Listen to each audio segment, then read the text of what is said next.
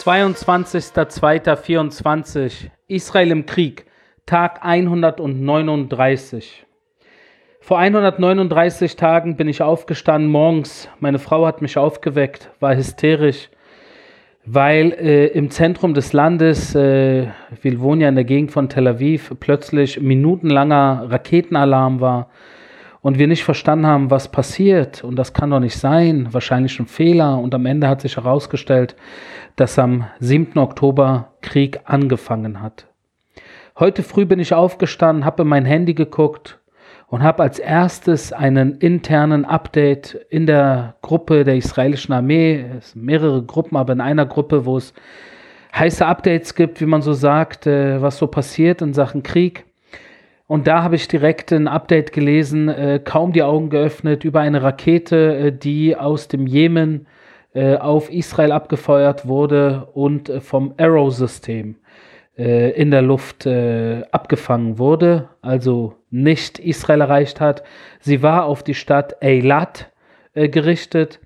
Und das war der erste Update, äh, den ich in meinem Handy gesehen habe. Dann bin ich zum Fernseher gegangen und kurze Zeit darauf habe ich äh, auf äh, den, dem Bildschirm israelisches Fernsehen gesehen, wie Terroristen zwischen Ma'ale Adumim und Jerusalem das Feuer eröffnet haben und dort mehrere Menschen verletzt und sogar einen Menschen getötet haben. Und das war heute früh ungefähr um 7.30 Uhr äh, morgens äh, und das an einer Stelle, wo äh, prinzipiell jeden Morgen eigentlich Staugefahr ist.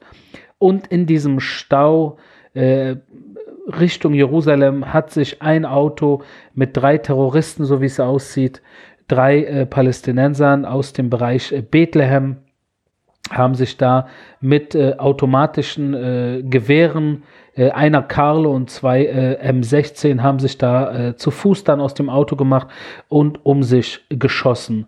Haben es geschafft, einen 26-jährigen Israeli äh, zu ermorden, elf Menschen äh, zu verletzen, äh, darunter auch einige, die schwer verletzt wurden. Eine, die schwer verletzt war, war eine schwangere Frau. Alle drei Terroristen, äh, soweit ich informiert bin, äh, sind äh, dort direkt äh, kurz nach diesem Anschlag, wurden dort vor Ort neutralisiert bzw. eliminiert. und da fragt man sich auch wieder, wofür das Ganze? Ja? Was genau hat das ihnen gebracht? Was hat das der palästinensischen Sache gebracht? Am Ende sind es drei tote Palästinenser gewesen und ein toter Israeli. Zwar viele Verletzte, ich hoffe, alle werden über den Berg kommen, aber ein toter Israeli, drei tote Angreifer. Wofür? Ich werde daraus nicht wirklich schlau, weil äh, man hat irgendwie im Gefühl, dass äh, all diese Terroristen im Endeffekt nicht verstehen wollen, dass im Endeffekt sie den schwierigsten Preis bezahlen für Terror. Und das sehen wir jetzt auch im Gazastreifen, das sehen wir aus dem Libanon. Äh, diejenigen, die uns angreifen, die kriegen wirklich Saures ab. Und zwar äh, teilweise sehr, sehr derbe. Das ist, äh, das ist äh, eigentlich äh, schade, weil man denkt, irgendwann äh, verstehen sie es, aber nein die hasserfüllte Ideologie oder der, die, die Sehnsucht nach Märtyrertod, die jahrelange und jahrzehntelange Indoktrination äh, scheint tatsächlich so tief äh, zu sitzen und so äh, krass zu funktionieren, dass Menschen bereit sind, obwohl sie wissen, dass sie in eine Selbstmordsituation sich begeben und eventuell die einzigen sein werden, die ihr Leben verlieren werden, dennoch machen sie es. Das heißt, es ist etwas Größeres, was über ihnen schwebt, was in, in sie fast schon wie eingebaut wurde, wie so ein Chip. Und da kommt man nicht ran. Da kommt man nicht ran äh, als niemand weder als Israel noch als westliche Staaten noch als arabische Community noch als äh, Menschen, die vielleicht mit irgendwelchen sozialen oder wirtschaftlichen Programmen äh, oder ihnen einen größeren Obstbaum in den Garten stellen. Das alles wird nicht funktionieren, weil dieser Chip, der von ihnen, der in ihnen eingebaut wurde, in vielen von ihnen, äh, die wirklich am Ende diese Terroranschläge durchführen, diesen Chip kriegt man nicht raus sondern das ist in vielen Fällen ein Chip, der äh, auf irgendeine Zeit eingestellt ist, äh, äh, im übertragenen Sinne, wenn ihr so wollt, und irgendwann dann der Zeitpunkt kommt, wo diese Menschen dann bereit sind, on a rampage zu gehen, also wirklich dann ihr Leben äh, zu Ende zu bringen äh, und so viele wie möglich Juden mit in den Tod zu ziehen. Äh, wirklich erbärmlich und so habe ich meinen Tag angefangen und wem, wem das noch nicht genug ist, äh, dann noch eine äh, weitere, ein weiterer Beschuss auch in den Morgenstunden aus dem Libanon und zwar äh, insbesondere auf die Stadt Kiryat Shmona in Israel, auch auf, die, auf den Ort Juval, äh, also auch Beschuss aus dem Libanon. Und so seht ihr, dass ich meinen Morgen heute, 139 Tage nach Kriegsbeginn, in drei, eigentlich drei äh, Kriegsszenen und Zonen. Äh, so bin ich aufgestanden. Jemen, Libanon und äh, Nähe Jerusalem. Äh, ihr könnt das jetzt Westjordanland nennen, Judäa Samaria, ihr könnt das äh, Ostjerusalem nennen, ihr könnt das einfach nur palästinensische Gebiete nennen, wie auch immer. Aber das sind drei Orte und das Interessante ist, dass eigentlich der Ort, von dem alle sprechen, äh, und zwar Gaza, dass der weder in meinen WhatsApp-Gruppen äh, prominent aufgefallen ist, noch im, über dem Bildschirm irgendwie prominent äh, darüber berichtet wurde. Und das natürlich äh, irgendwo, äh, würde ich sagen, interessant ist. Weil die Situation im Gazastreifen eine mittlerweile tägliche Konfrontation ist, in der sich die israelischen Streitkräfte bewegen äh, und natürlich im Einsatz, insbesondere in Khan Yunis, nach wie vor dort äh, die letzten Terrorbataillone und Terrorzellen bekämpfen, Terrorinfrastruktur, soweit es geht, säubern und dort natürlich weiterhin auf der Jagd sind nach Geiseln um Geiseln, an Geiseln heranzukommen, um Geiseln zu befreien, äh, und zwar 134 nach wie vor. Wir wissen, dass sehr viele Geiseln am 7. Oktober in den Bereich, in den Raum Khan Yunis entführt wurden. Größtenteils jetzt mittlerweile wahrscheinlich schon nach Rafah, äh, Richtung Süden. Es gibt diejenigen, die behaupten, dass vielleicht äh, Geiseln auch schon in die Sinai-Halbinsel äh, unterirdisch äh, verschleppt wurden. Äh, das lasse ich jetzt einfach mal so dahingestellt. Aber wir sind dort natürlich mit allem, was wir haben, im Einsatz, um die Geiseln zu befreien. Und deshalb ist aus dem Gazastreifen kaum etwas äh, zu berichten, weil auch die Medien mittlerweile in erster Linie nur berichten, wenn irgendetwas Ziviles im Gazastreifen äh, angegriffen wird von der israelischen Armee aller Krankenhaus oder Schule oder Kindergarten oder irgendwas, was im Bereich UNRWA äh, äh, fällt, wo man dann natürlich von der Gegenseite, äh, die das natürlich dann versuchen zu ihrem Gunsten auszunutzen, um der Welt wieder diese Täter-Opfer-Umkehr zu machen und Israel, oh, die bösen Juden, die bösen Israelis, sie beschießen hier Krankenhäuser, sie beschießen hier Schulen äh, und da gibt es ja eigentlich gar keinen Terror und es gibt ja im Gazastreifen nur Kinder und gar keine Terroristen und all diese Raketen auf Israel, die sind ja vom Himmel gefallen und, und auch die Geiseln wurden von irgendwelchen Aliens äh, entführt. Äh, und, und, aber es zieht. Teilweise äh, zieht es bei den Medien, die dann natürlich äh, wie hungrige Wölfe sich teilweise genau auf dieses Futter raufstürzen, wenn dann so eine Meldung, insbesondere über die arabischen äh, Medien, dann natürlich äh, breit äh, veröffentlicht wird. Allen voran natürlich Al Jazeera, äh, da natürlich auch teilweise deutsche Medien mitmachen und diese Meldungen übernehmen. Sonst gibt es aus dem Gazastreifen kaum etwas zu berichten. Die israelischen Einsatztruppen in Khan Yunis, wie gesagt, äh, im Einsatz, aber auch im Bereich Zeytun in Gaza City im Nordteil, wo wir natürlich auch äh, äh peu à peu jeden, jeden Bezirk immer wieder äh, angreifen, da wo Terroristen sich neu positionieren. Äh, der Bereich Zeytun oder auch Shati, auch Rimal, das sind alles Orte, die wir vor zwei, drei Monaten schon äh, äh, wo wir schon im Einsatz waren, uns aber von diesen Orten zurückgezogen haben und jetzt äh, im Laufe der letzten Wochen, als die israelische Armee nicht mehr so stark Präsenz hat, versuchen natürlich die Terrorzellen, die äh, den Kampf gegen die israelische Armee äh, überlebt haben, nicht weil sie gekämpft haben, sondern weil sie sich im Endeffekt wie Ratten in Tunneln versteckt hielten. Jetzt kommen sie halt hervor äh, fühlen sich relativ sicher, wollen wieder den, Hand, äh, den Hammer in die Hand nehmen und boom, die israelische Armee äh, kommt dann plötzlich wieder um die Ecke und äh, versucht all diese Terrorzellen äh, dann doch noch zu eliminieren, um den nördlichen Gazastreifen dann tatsächlich, soweit es geht, vom Terror sowohl Terrorinfrastruktur als Terrorköpfe, die verschiedenen Bataillone, da wirklich jeden zu treffen, den man nur treffen kann. Richtung Libanon natürlich auch äh, die, den Angriff auch auf Kiryat Shmona und Yuval äh, lassen wir natürlich nach wie vor nicht unbeantwortet. Da gab es äh, Angriffe auf Terrorinfrastrukturziele, insbesondere in Kwarkile und auch in El Chiam, auch in Marun El Ras. Äh, das sind alles Gebiete, könnt ihr euch äh, im Süden Libanons angucken. Das sind Hisbollah Terrorhochburgen.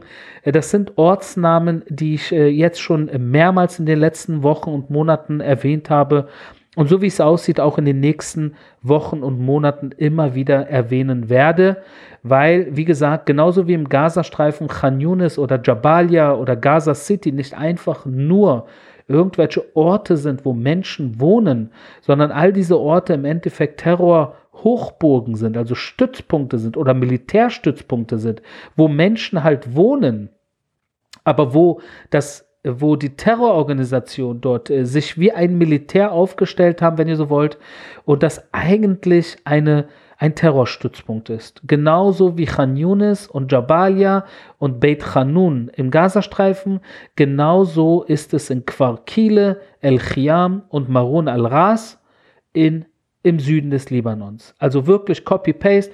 Und das kommt nicht von sonst wo. Im Endeffekt äh, sowohl die Hisbollah als auch die Hamas als auch der islamische Dschihad, als auch die Houthis, als auch die Imam äh, Hussein-Brigaden und die Hashtel Shabi und viele andere Terrororganisationen, Banden, Milizen und Familien. Im Endeffekt arbeiten die alle unter dem Dachverband der iranischen Mullahs, der, des Mullah-Regimes und deren äh, Revolutionsgarden und erweiterter äh, Auslandsflügel, äh, die Al-Quds-Brigaden. Äh, das ist natürlich, äh, was all diese verschiedenen Terrormilizen, äh, wenn ihr so wollt, dirigiert, ihnen genau beibringt, wie man sich taktisch und strategisch positioniert und das aus den verschiedenen Windrichtungen und alle Richtung Israel.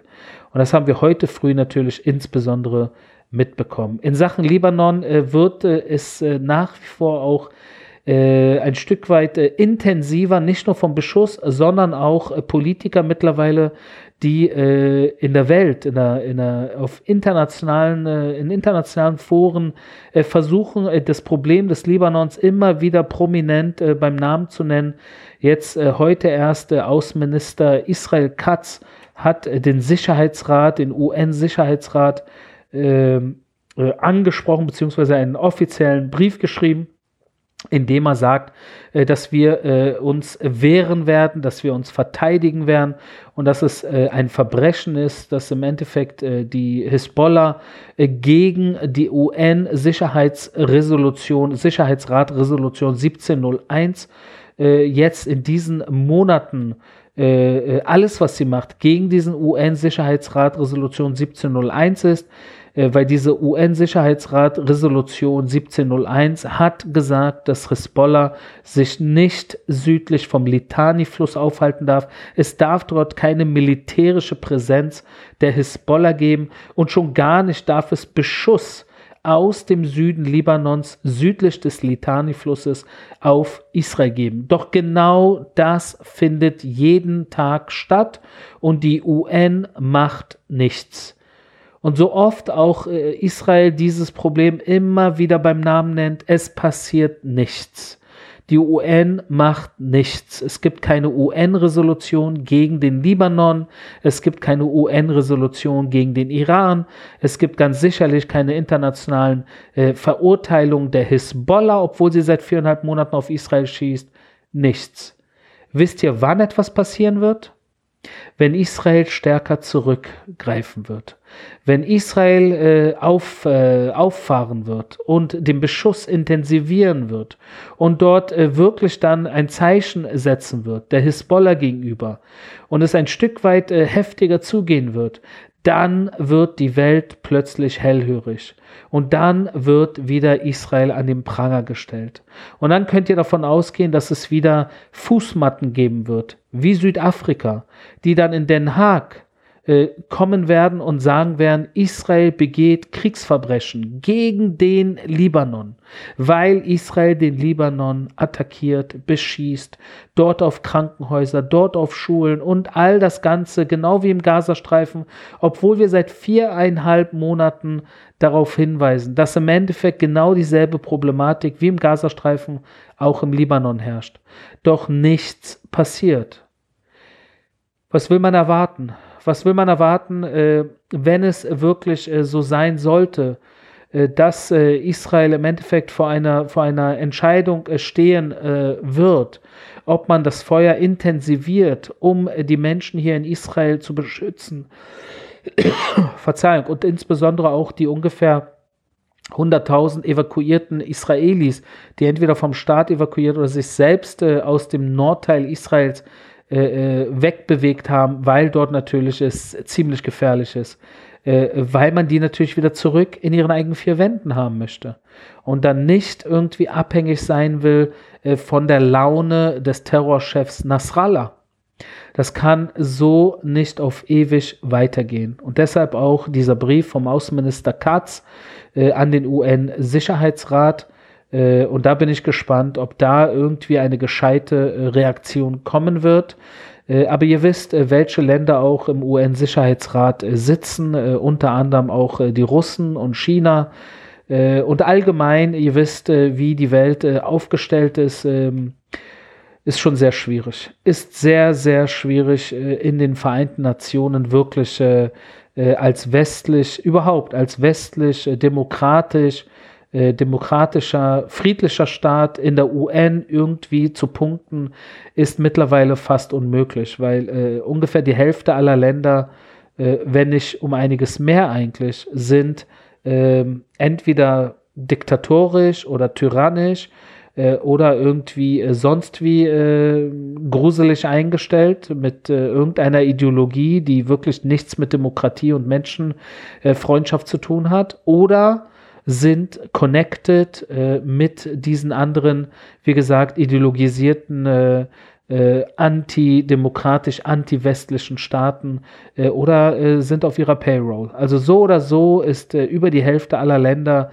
nicht bei uns. Wenn ich uns sage, meine ich damit sowohl Israel als auch weite Teile Europas, als auch äh, USA und ein paar andere Länder auf der Welt, die wirklich äh, offen, frei, demokratisch sind, äh, wo Menschen Rechte haben, wo Menschen Meinungsfreiheit äußern können, wo Menschen, wo es Pressefreiheit gibt, wo Menschen äh, demonstrieren können, ohne äh, erschossen zu werden, wo Menschen auch schwul sein dürfen, jüdisch sein dürfen. Na gut, das ist heute schwierig, ja.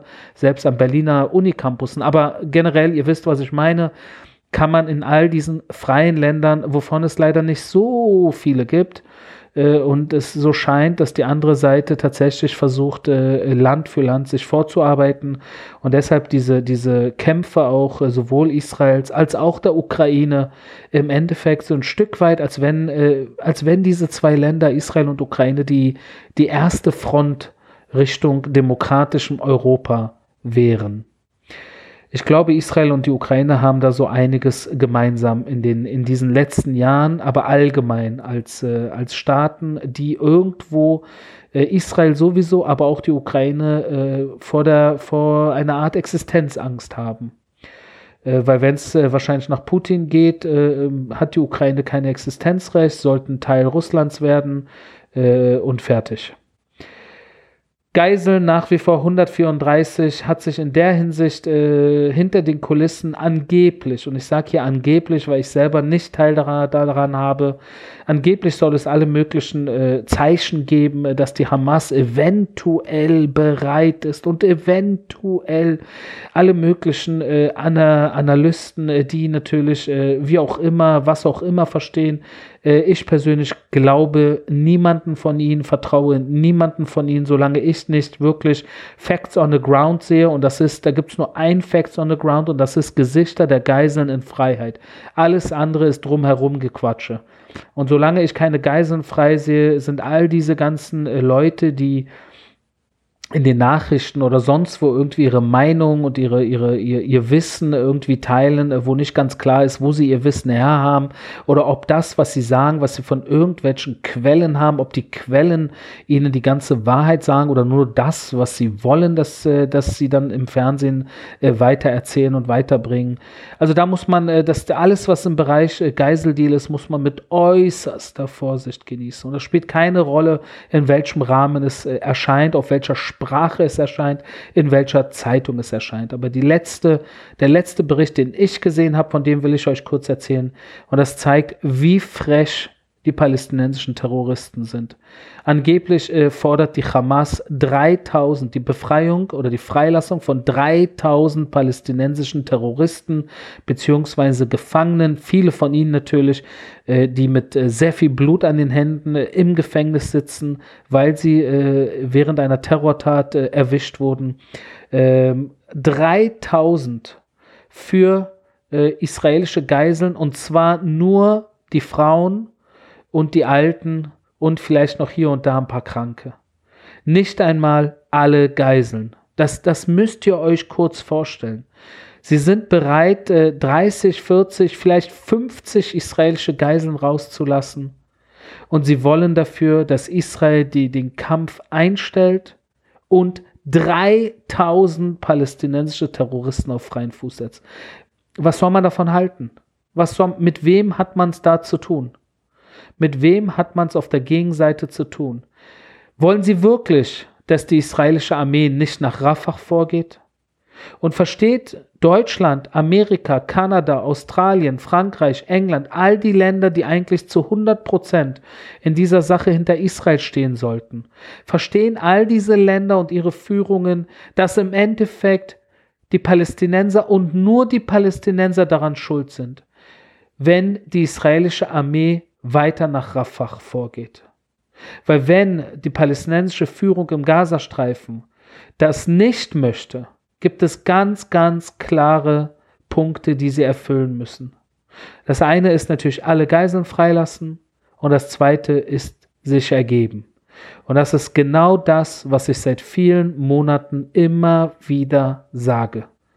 Und wenn sie es nicht machen, dann sind sie schuld an allem, an allem, was in den nächsten Tagen und Wochen noch passieren wird. Das war mein täglicher Kriegsbericht aus Israel. Wir hören uns morgen.